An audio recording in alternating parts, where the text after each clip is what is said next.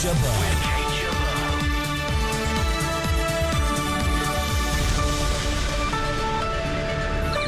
US UK joint exercises in the States. Who says there's no special relationship? Russia, the big question. Should we be frightened of Putin?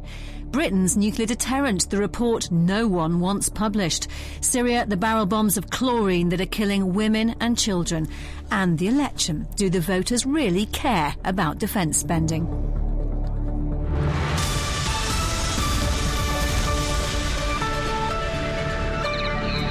Early this week, more than 2,000 British and American troops took part in a massive parachute jump in the United States. It was part of the Joint Operational Access exercise known as JOAX, which has allowed 16 Air Assault Brigade to practice rapid reaction alongside the 82nd Airborne Division. Well, Tim Cooper has been watching the exercise at Fort Bragg in North Carolina. Well, I call your names out. You're going to peel in to my left hand side with your kit. Route that thumb through the cable loop from top to bottom. British and American voices talking to British and American personnel. Common theme here on JOAX, both having equal weight in the decisions and operations undertaken on this exercise. Here, land. This place is called the Green Ramp, where they practice the skills and drills of parachuting.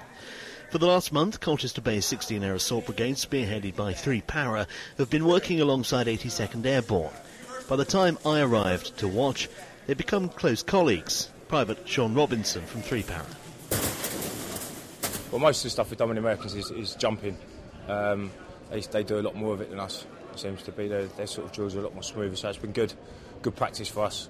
Um, differences being with us, we jump with mortar kit all the time um, which is something that's new to them. So, um, yeah, it's been good. We've been bouncing off each other, sort of picking up different skills. Really, it's been yeah, been educational. Go!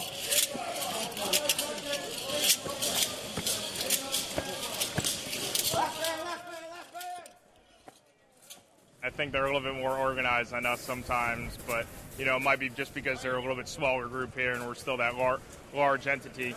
But um, some of the call signs are different. You know, talking on the radio is always going to be, it's always a little bit of a challenge. It's um, mostly because sometimes you can't even understand people in English if they're speaking to you. And then you have the accent in from both sides, and it's like, what? What? What?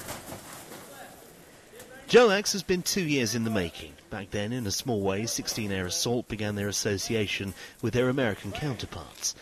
But what's it all about? Well, it's about the future.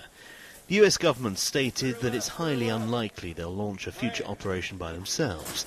They think it'll be a coalition. 82nd Airborne are their rapid reaction force, able to deploy certain elements anywhere within 19 hours. 16 Air Assault do the same for the British. JOAX has been about enabling them to do it together at some point in the future if the world situation dictates. Therefore, they've been getting themselves acquainted through this exercise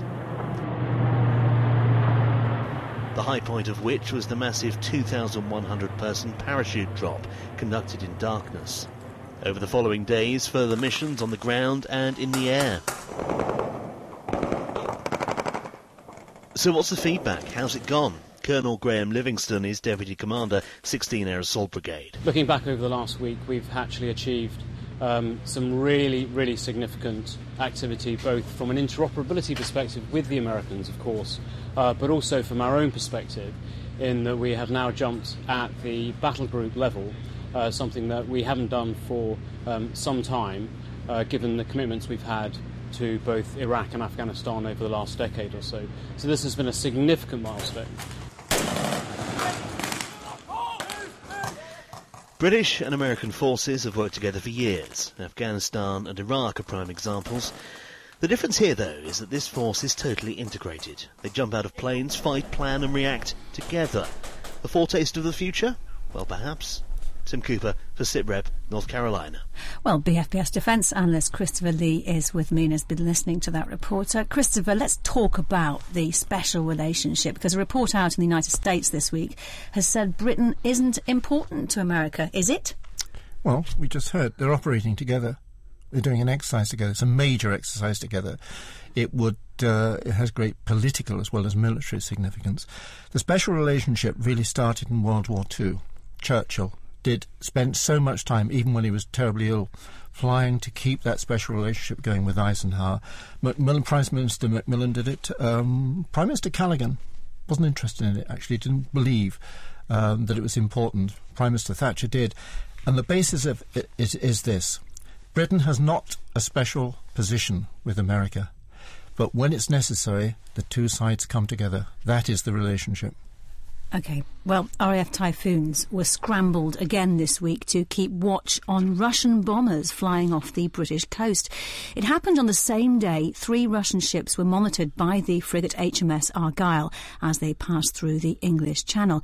A little earlier, I spoke to the BBC's diplomatic correspondent, Bridget Kendall. It's probably not entirely a coincidence, and probably there is an element of, if not provocation, at least demonstrative uh, intention by the Russians. But one has to be aware that this is part of a pattern. They've been doing this regularly, and it's not just actually in the last year since the conflict with NATO over Ukraine emerged. They've been doing it for several years, and military experts say one of the reasons they're doing it is to test their own readiness. And uh, after the Soviet Union, uh, when everything was in collapse and the military was very run down, they weren't doing these sorts of exercises at all. Uh, they activated them in the last few years, and it may also be the case that we are simply paying more notice to them because we are aware of this conflict. But that said, in the Baltic region, not so much off the coast of Britain, uh, but in the Baltic region, they do say that uh, in the last year the number of these cases has gone up by about three times. The Russians, I should say, always make the point that what they do is entirely legal and they're not straying into anybody else's waters or airspace, and so they are within their international rights, which is correct. Now, you just got back from Russia and you're reporting for the BBC on, on life for ordinary Russians uh, under Western sanctions. What impression did you get, and what did you get about what they think about the West, the ordinary people on the street? Well, it's quite interesting. The, the, the, first thing is that there is very much an economic downturn, and it has shocked people and affected their ordinary lives. It's not just about sanctions, it's partly about sanctions, which has affected business confidence and internal investment and have led to Russian counter sanctions, which have banned EU food, and so all the food in the shops has gone up. Inflation in March was nearly 17%. But also the drop in oil prices at the end of last year led to a bit of a panic with the ruble, and the ruble slid, and therefore it's worth less internationally, and that also led to huge inflation. But also a lot of businesses were in a lot of trouble. We met one man whose business had crashed by 70% and other people who said even in the government sector, jobs weren't safe. They, they were being slashed by 10% in each sector, except in the defence sector where they're still keeping spending up. So everybody's feeling the pain and they're worried. There isn't much of a social safety net in Russia. Uh, pensioners do all right. Their pensions, uh, I think they're index linked. But it, if anyone else loses their job, then they're left a bit high and dry. And we found, especially in the provinces, people felt pretty scared because one woman said to us, a lot of men in this town, when the factories closed, went to Moscow for jobs. But now those jobs are closing, and it's the people who aren't Muscovites who are losing them. They're coming home. What are they going to do? But the interesting thing is that they're not blaming their own government. They are tending to follow the line that they they hear on Russian television and blaming Western sanctions. And what's interesting about that is that, in a way, you could say Western sanctions are giving President Putin an alibi. And ju- just on the international stage, President Putin has lifted a ban on delivering an anti missile rocket system to Iran. What more can you tell us about that and its significance? Well, actually, this morning, uh, President Putin is having a huge, long question and answer session live on television with the Russian people. Uh, and already this morning, so far, this question has come up. Why have you agreed to uh, sell these uh, these missiles to Iran, won't that just inflame an already very volatile situation in the Middle East, particularly when you think about what's happening in Yemen? And he said, well, no, we follow what's going uh, very closely. We think these are just defensive weapons and that Iran deserves rewarding. They've been very flexible in the nuclear talks. He made it clear that they wouldn't be delivered until after those talks are concluded, if indeed they are, in June. And he also said that it's not illegal for Russia to do this. These uh, were never part of the UN sanctions against Iran. They were unilaterally withheld by Russia. Uh, I understand it was after pressure from Israel, but he doesn't think that if they're sold to Iran that they would be a threat to Israel. Of course, it's a matter, matter of trust, really, from the West's point of view. Do they think that President Putin is doing this out of good faith, or is he trying to find yet another thing where there would be a point of tension with the West? That was BBC's Bridget Kendall speaking to me earlier. Uh, Christopher, um, Iran deserves rewarding by Russia. This goes back to goes back five six years. Russia was about to sell uh, missiles, air defense missiles called S three hundreds, and in fact the Americans using the Israelis said, "Don't do that." If we do that, we'll not get the support for sanctions within the United Nations. And so Russia actually backed off the sale, but the sale stayed on the board. And in fact, the Iranians took the Russians to court for breach of contract. And as far as the West concerned, how worried will they be about this? Uh, I don't think they'll be much worried at all because um, if, if, as long as the deal, it's another uh, sort of, I suppose, a screw to get the deal, which is supposed to take place June June the thirtieth. Um, and it's saying to the Iranians, look, we're not kidding. If you don't sign the deal, um, then we will go back to full sanctions. And what's important about all this is a man called Ayatollah Ali Khamenei. He is the spiritual head of Iran. Forget the politicians. He said that deal may not go through. Just in terms of the, these movements by Russian ships in the vicinity of the British coast, um, Bridget there's talking about uh, them possibly testing their own capabilities. What else might they be trying to do, do you think? Do you know, there are two ships, right? There's the Admiral Kuznetsov, which is a big carrier, right? And then there's, there's the Severomorsk, which is a, a, sort of battle cruiser. So when the, um, the Admiral Kuznetsov came along, a couple of weeks ago, the Navy sent out, the Royal Navy sent out a Type 45. Now, the idea is, is the, probably the best destroyer in the world at the moment, and the Russians wanted to know about it. Mm. Now, you think, well, all they've got to do is go along to Portsmouth and have a look at one along, alongside, except for one thing. When a ship goes along, is at sea, it switches on its radars. And what the Russians want to know is what their radar frequencies are, and so they can therefore, if necessary, jam them in wartime. Sit Rep with Kate Jabbar. Still to come, health, education, and the economy stupid. Why voters don't care about defence. This is BFBS Sit Rep. Let's turn to Syria now. Is President Assad still using chlorine and cyanide in attacks against his own people? Chemical weapons inspectors have been investigating new attacks in the country, and we can talk now to one of them now. Hamish de Bretton Gordon was a commanding officer at the UK's Joint Chemical, Biological, Radiological Nuclear Regiment and is now director of Avon Protection, a company specialising in CBRN. Good to speak to you today, Hamish. Where did you go and what did you find? Yeah, good afternoon, Kate. Uh, delight to uh, speak to BFBS. Um, last week I was uh, down in, in Turkey, very near the Syrian border.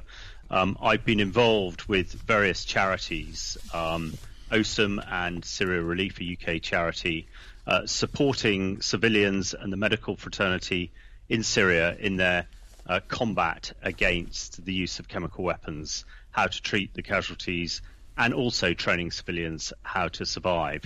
As part of this as well, I've been training a group of people to collect samples from the chemical attacks, which uh, can be presented to the UN and also used in the International Criminal Court in future.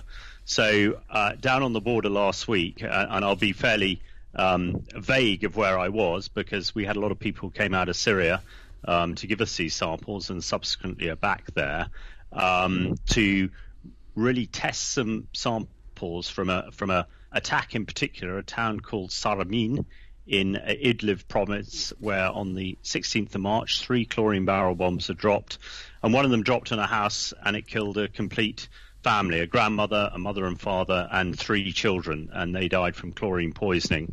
And uh, what we're trying to do is to present this information to the United Nations. And today, Samantha Power, the UN ambassador to the UN, and uh, Human Rights Watch are trying to persuade the P5 that something really needs to be done. And the UN did in November uh, last year say any further use of chemical weapons and chlorine would create a reaction from the UN. And we're hoping that the UN, the P5, will decide to do so, something. And in my, in my, opinion, something like a no-fly zone to prevent this happening in future. These samples that, you, that you've obtained, how, how conclusive are they? Well, the ones I, I was given a, a, a number and uh, it, the chain of evidence is always key to make sure that we know exactly where they came from. But I did train the people who took them, And to me, the chain of evidence was excellent. Um, some of the samples I couldn't test because I didn't have the right equipment, but the ones I tested uh, did prove positive for chlorine, and these were on the the village of Sarameen, as I said, on the 16th of March, um, just a few weeks ago. There are a number of others um, from other places, but without the same provenance. But mm. with, you know, I can say with 100% certainty that chlorine barrel bombs were dropped on Sarameen on the 16th of March 2015 without a shadow of a doubt, and the regime um, are responsible for that. And just, just remind us what chlorine actually does. Well, chlorine is a choking agent. It was the first chemical weapon used uh, in, in mass quantities. In fact, 100 years ago, next Wednesday, on the Second Battle of Ypres, um, and it killed 4,000 people on the day. Um, and but was not used thereafter because actually chlorine is not very toxic. And the challenge for people in Syria and Iraq, I was in Iraq only two weeks ago advising the Iraqi security forces because Islamic State are using chlorine IEDs, improvised explosive devices there, is that chlorine is readily available. Um, you're allowed to own 90 tons of it in the UK without a license, for instance, and it has many commercial uses. But in Syria in particular and in Iraq, it's been used as a chemical weapon and it is illegal mm. as far as the Chemical Weapons Convention goes. Christopher Lee, uh, of course, President Assad is still denying he's using chemical weapons. Yes, he is. And at one time he was saying he wasn't going to, and he never had done. Thing to remember about chemical we- uh, chlorine. Chlorine is heavier than air. And so when families get into the basements, the chlorine follows them down. Mm. How likely do you think it is that this kind of evidence is going to bring some kind of re- results from the international community, Christopher? The international community is inevitably going to show President Assad as uh, a war criminal.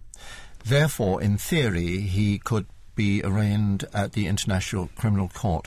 In warfare, you judge the capabilities of a, an army, uh, its intentions, and the countermeasures to what it's doing. There is another, and that's a complex moral distinctions within the forces and within armies. And people say, oh, well, nothing will ever happen. Just remember in the Balkans, Milosevic, Karadzic, Mladic were judged to be international criminals and they were taken to the international court. Uh, President Assad is not out of the woods yet. Hamish de Bretton Gordon, how much more evidence do you need and how much further will you be going? Well, we will continue to pursue this. I think Krista is absolutely right. His point about it being heavier than there, the family died in their cellar. Um, they thought they were sheltering from a from a, a, normal bombardment. The same thing happened in Halabja 27 years ago. Um, but again, Krista's right. We've got to keep up the evidence, and I think we're all you know, the fact that some of the Bosnian generals are now facing the International Criminal Court, what I've tried to impress on people in Syria is that eventually mm. we will bring these people to book and you can only do it um, by collecting the evidence and presenting it in a usable format and hamish you were mentioning those people that you don't want to identify who've brought that evidence to you uh, just tell us what kind of conditions are they living in and what kind of risks are they running themselves well, on condition, I, I have been in Syria a number of times, but admittedly not for a couple of months. But uh, when I was there in September last year, 70% of the country is flattened. There are 300,000 dead at least, 500,000 missing, very little electricity, food, or water. A complete generation of children are missing their education. So it, it is desperate. Those who can leave Syria have left Syria. But there are some very brave people, like the people that I deal with, mainly in the medical community, who've stayed behind to treat those left behind. And I think anything we can do to support some of the, the charities I've mentioned, Syria Relief, um, OSOM, and of course Human Rights Watch and others, Save the Children, ICRC, who are trying to get medication and supplies to these people, should be done. Because the country, you know, trying to explain to other uh, other soldiers what Syria is like, having done many tours in Afghanistan and Iraq myself, I, I tell my colleagues, think of those places, times of complexity mm. and awfulness by two or three, and you've got Syria. And don't forget, of course, Syria is but a three hour flight from the UK. Hamish de Bretton Gordon, thank you for your time today. The first major defence document to be given to the new Prime Minister will be a report on the management of the UK's nuclear deterrent. Uh, Christopher, please explain. Um, last year, uh, the oldest of Britain's four uh, Trident submarines, the ones that carry the uh, submarine launched ballistic missiles, had to return to port, you know, malfunction in the reactor. There was an, an inquiry started and this included the, the uh, uh, Sir Stuart Peach, the Vice Chief of the Defence Staff, and Jon Thompson, uh, the civilian equivalent. Um, and they said, well, why has this happened? And then they started looking at a bigger picture. And the bigger picture involves one of the defence issues in the election, and that is the renewal of Trident. And they said in the report, which will go to the Prime Minister's desk in the first week of, of the new government, that the structure of the organisation that if anything else had to replace Trident is wrong.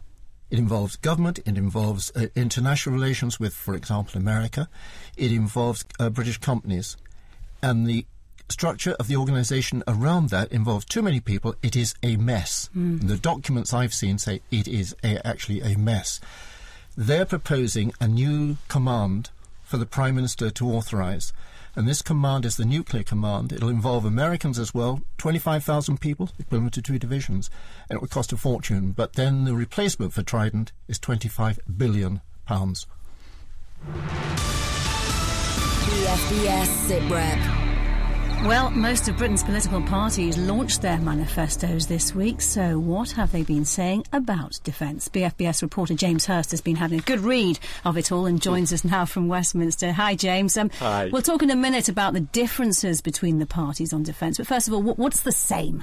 Well, if you look at the uh, Labour, Liberal Democrat, and Conservative manifestos, the the three traditional big parties in Westminster, uh, actually. Uh, the core plan is very much the same. Uh, and, and, more to the point, the unanswered questions. There's no commitment from any of them to this NATO 2% of GDP spending on defence. They won't say how much they will or won't spend on defence.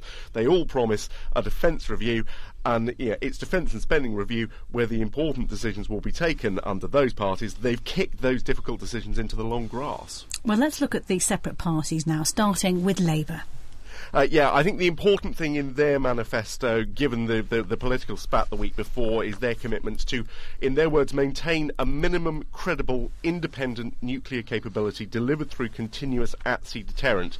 That's not a promise for the like, like-for-like replacement of Trident what they explain it as we'll do like for like if that's the only way to do it and that's the cheapest way to do it. Nothing about the size of the regular armed forces. Uh, there was a, a, a, pledge to carry on, though, for example, the fight against Islamic State. Ed Miliband, as he launched his manifesto, he was looking both to address Labour's past and also cast himself as someone prepared to use military power responsibly. You know, I pledged to this party and the country when I became leader we would learn the lessons of the 2003 Iraq War, and we have. We do not seek to solve the problems of the world on our own, but we will engage with the world. We will continue the fight against ISIS in partnership with our allies in the region and the world. And the Conservatives? Well, uh, again, a restatement of no cuts to the regular armed forces. Uh, the surprise in there for me was there's a restated commitment in the manifesto to continue to grow the reserves to 35,000 people. I think some people thought that might be abandoned. Uh, also, the commitment to uh, Trident, they say, with four submarines, same so like for like. Uh, David Cameron at his launch was pushed on this NATO 2% question. The political editor of The Sun said, if you think it's unaffordable, why don't you just say so now? This was his reply. First of all, to a full replace, replacement for Trident, the ultimate insurance policy for Britain. Second of all, we say that we will not have further reductions in the regular size of our regular armed forces. And third, and I think most crucially, because our armed forces and those wanting to join want to know about what will be available. The equipment budget of £160 billion over the next decade is guaranteed with an inflation busting increase in that. Okay, James, what about the Liberal Democrats? So uh, they launched yesterday. Um, uh, it's not actually written in their manifesto, but Nick Clegg and Paddy Ashdown told us the Lib Dems don't want to see smaller regular armed forces, but they do abandon the pledge to grow the reserves. They say it's not working. Uh, focus on building them at their current size, training them better. Uh, they, as we long know, want a smaller, cheaper replacement for Trident. Uh, but also, their interesting one is they want to uh, put defence into a wider overall Whitehall security budget. Nick Clegg explained that.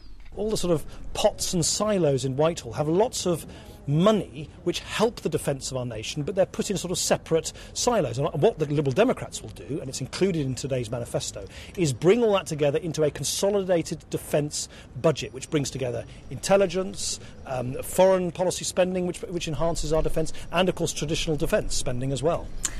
And UKIP, James. Now they uh, do sit quite differently from the from the other manifestos.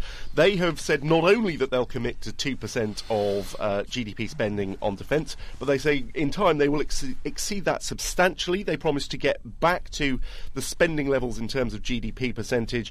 Uh, pre the SDSR.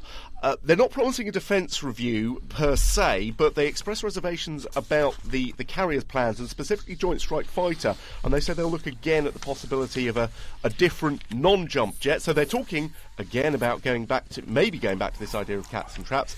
They do support Trident renewal. There's been a lot of equivocation about this in the past, uh, but Nigel Farage clearly sees his commitment to defence to defence spending as something that sets him apart from the other parties. The missing component of this election campaign has been an absence of debate about foreign affairs and a very reluctant debate from many others about defence. UKIP will continue to urge caution before we go to war, but we also recognise we're living in a very unstable world in which there are genuine threats. And James, what about the other smaller parties? Uh, so we also had the Green Party manifesto yesterday. I mean, they, they, they don't touch in theirs on defence spending or the detail of the armed forces. They're, somebody described it as being like a philosophical essay, but they, they, they talk about moving towards a policy of defensive defence and focusing on conflict prevention. We also, uh, a week or so ago, actually more than a week ago, had uh, the manifesto from Plaid Cymru. Uh, they also focus on diplomacy and peacekeeping. They also want Trident scrap like the Greens. They want more Welsh Army units in Wales. The one uh, important big manifesto we're still waiting for the Scottish National Party. And last time I, I, I checked, still don't have a date for that, but Ah. they've only got until the 7th of May. Really can't wait to see that one. Uh, James Hurst, thank you very much for that. Uh, Christopher Lee, um, now we've heard all of these uh, statements in these manifestos. Do you think it's really going to have much sway with the voter and what they're saying on defence? If you look at the um, the seven polling organisations at the moment, not they, not one of them says that defence is going to have any uh, effect on the voting, except in areas like Barrow and Furness, which are involved with defence industries. And interestingly, the only times that defence has become uh, has come since 1951 election has become an issue in certain parts. It's been when it's been an industrial issue and not a question of foreign policy. Do you policy. think it's right? Uh, they're partly right because um, it's one of those things which you leave to government because they it, it- you can't know what you can't vote on something which you don't know about. And at the moment, we don't know about foreign policy decisions of any new government. We certainly don't know about the defence review. And when we get into this nonsense about two percent, the Treasury has Nonsense? already it is Nonsense? nonsense. Well, the- the Treasury has already decided that having a two percent benchmark is nonsense now.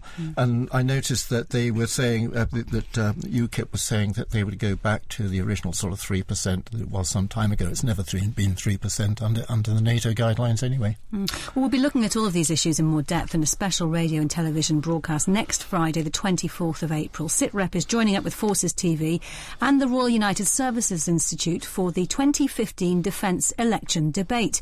You can hear it here on BFBS at 6pm next Friday, 7pm if you're listening on BFBS Radio 2, and you can watch it at the same time on Forces TV. Join us now with your questions on Twitter by using the hashtag Defence Debate. Uh, Christopher, very briefly, one thing to look forward to, to next week? Uh, look forward to next week is going to be in look forward to Iran because the Grand Ayatollah could actually put the kibosh on the whole nuclear agreement, All and right. only Israel will applaud that. And that is all we have time for this week. My thanks to all of our contributors and, of course, our defence analyst, you, Christopher Lee. Do keep your comments coming on Twitter. We are at BFBS SitRep. Thanks very much for listening. Speak to you again this time next week. Bye bye for now. News, news, sport, sport, and music, for the British forces. This is BFBS Radio 2.